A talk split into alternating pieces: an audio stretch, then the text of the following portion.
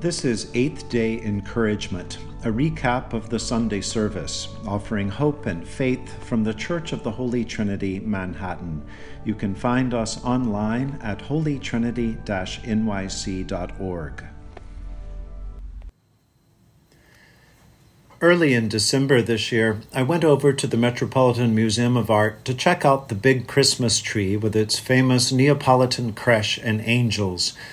I was overjoyed to see it back in its old space, right in the middle of the medieval sculpture court, in front of the Spanish altar screen, just where I'm used to seeing it be as a part of Christmas in New York. Last year, because of the pandemic and other logistical issues, the tree was in another place in the museum. I was delighted to see it surrounded by medieval sculpture and art. While I was admiring the familiarity of the tree and even the giant Spanish altar screen behind it, I realized that I had never really noticed the other sculptures closer to the tree. On one side of the tree, quietly against a column, is a 15th century German Mary and Child that originally was on the facade of a home in Nuremberg. It was saved and relocated during World War II Imagine what that statue must have seen. On the other side of the hall, across from the tree, mm, is a beautiful, mysterious Virgin Mary with a shawl or a veil almost covering her face. It's called a mourning virgin, or where Mary appears to be grieving.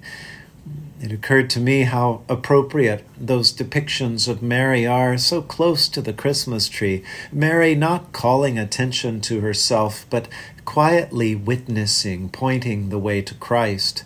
That's what Mary does at the wedding of Cana, Jesus' first miracle. It's what Mary does at the cross as Jesus gives her to John the Beloved and John to her, thereby creating a blueprint of what will be the church, of, of community in the love of Christ.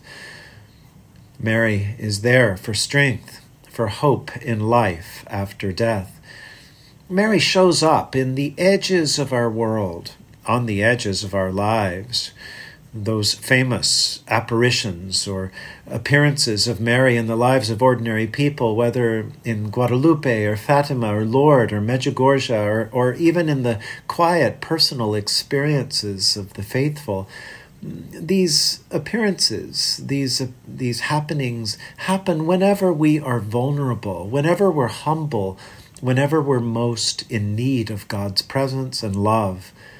Mary sings from this place of humility and neediness in her song Magnificat, the Latin shorthand for the beginning of My Soul Magnifies the Lord. She begins singing, My soul magnifies the Lord, but really the Lord has magnified Mary already. This is a theme that runs throughout the scriptures for the fourth Sunday of Advent, but it, it really runs throughout the scriptures if we think about it. Israel was not the mightiest of the nations, it was small and insignificant, but God magnified it, God made it larger. Moses was not the most likely to lead the people of Israel out of bondage, but God magnified him. David was not the most likely to be king, Sarah not the most likely to be matriarch. Great things were not expected at first from Jonah or Ruth or Ezekiel or Esther. We could go on and on. A few years ago, a youth minister named Shannon Kubiak wrote a wonderful little book called God Called a Girl. In it, she writes Mary was a nobody Yet she found favor and blessing with God. How many times do we look in the mirror and find a nobody staring back at us? We often limit what God can do with our lives because we think our upbringing, our appearance, or something else about our life is not a sufficient tool for the hands of God to use.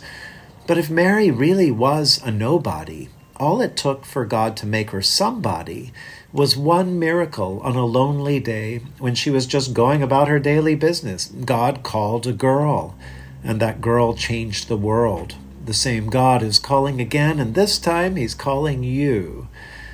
That from page 14 to 19 in sections from Shannon Kubiak's God Called a Girl. God called a girl, Mary, and God calls us. God calls us to be like Mary who says yes to God and shows the way to Jesus. As we try to discern and pray our way through another spike in COVID infections and uncertainty all around, perhaps those images of Mary in the Metropolitan Museum are especially relevant. On one hand, she mourns and grieves for the lives that are lost, for the sick and suffering, for those who bear the economic brunt of the pandemic, for those who live where violence and other social problems are inflamed.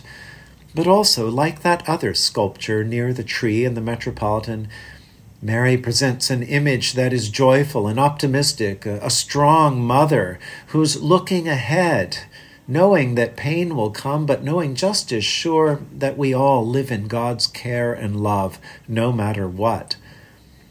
And so, just as Mary drew people to her son on Christmas, like she pointed to people, uh, like she pointed people to him at Cana, like she witnessed to his love and sacrifice on the cross like she lived into the reality of his resurrection, may we follow her in following Jesus.